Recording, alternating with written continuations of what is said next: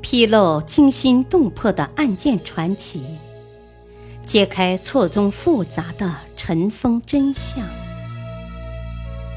欢迎收听《古今悬案、疑案、奇案》，作者李晓东，播讲汉月。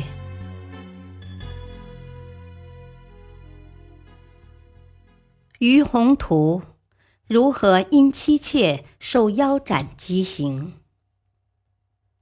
都说成功男人的背后必定有贤惠的女人，然而实际情况也不尽然。中国历史上就有成功男人背后站着最不贤惠女人的案例。正是由于妻妾的贪贿舞弊，使得自己被处以腰斩极刑。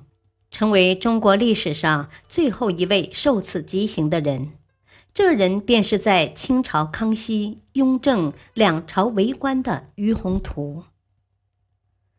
于宏图到底是怎样被妻妾害至受腰斩极刑的呢？于宏图出生不详，卒年一七三四年，字灵一，浙江海盐人。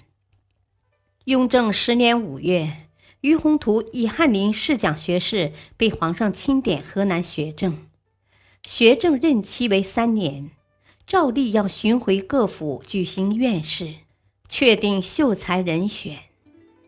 于宏图曾因雍正五年以编修出任江西乡试副主考时，被人告发收受举人的牌坊银。幸好皇帝认为牌坊银不能算赃银，只给了个革职留用的处分，不久便复职了。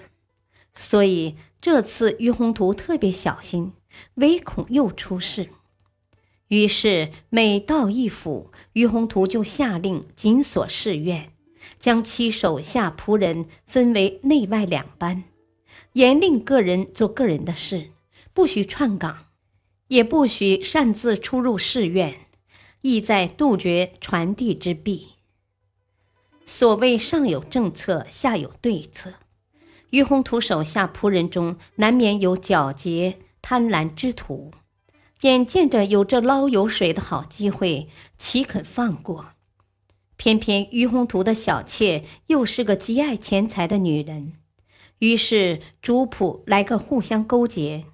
有专人负责代为传递考试题目的，有负责到外面联系主顾的，而于夫人和小妾就负责收银子。有钱同赚，联合作弊，忙得不亦乐乎。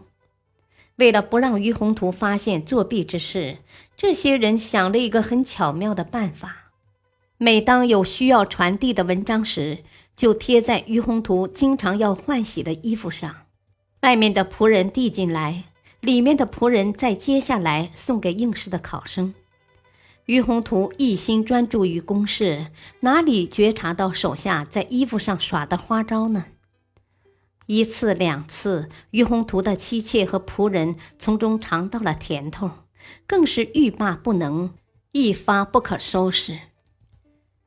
由于泄题，以致录取了一些平时一窍不通的考生。久而久之，社会上议论纷纷，都骂于宏图纳贿徇私。这些流言自然也传到于宏图的耳朵里，但他自以为清白，没有作弊，所以也不以为然，认为是些落榜生泄私愤而已。官场险恶。于宏图没有意识到，由于自己的大意，会带来一场横祸。与于宏图同朝为官的王世俊，听到种种关于考试的议论后，不由动心，认为这是个出风头的好机会，搞不好还可以官升一级。于是，在五月，即上书奏言于宏图考试不公、贪赃舞弊，还列了不少条款。清初对科场舞弊惩治甚严，圣旨很快传来，于宏图被削职审讯。审讯之初，于宏图拒不承认自己有纳贿的行为，但他家里的那些仆人们慑于天威，纷纷交代某日替谁传递某文，得银若干；某日又替某人传递某文，得银若干等等。为了逃避罪责，仆人们纷纷把责任推给于洪图的妻妾，说都是主母的意思，他们不得不照办。作弊的考生也都一一招认，考题是从于府仆人手中购得。这下于宏图有口难辩，虽说自己确实是蒙在鼓里，但妻妾与仆人作弊已是事实，银子也在自家箱子里，人赃俱在，不服也得认罪。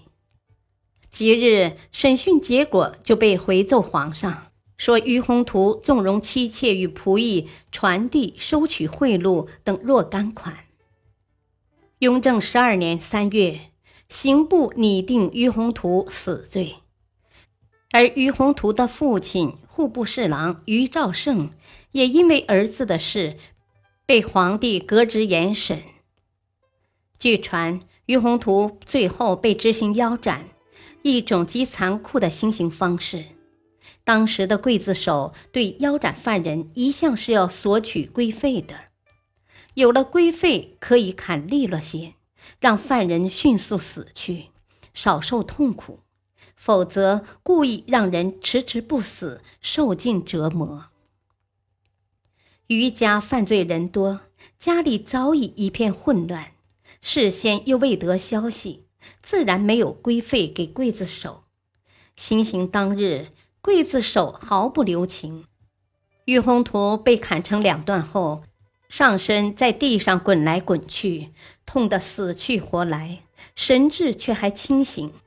他用手蘸自己的血，在地上连写了七个惨字，其求生不能、求死不得之状，令人惨不忍睹。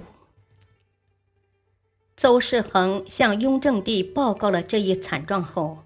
雍正帝下令封刀，腰斩自此废除。相信在于宏图生命的最后一刻，他的内心一定充满了悔恨和冤屈。可惜，随着监长官的一声令下，一切都无法追回。感谢收听，再会。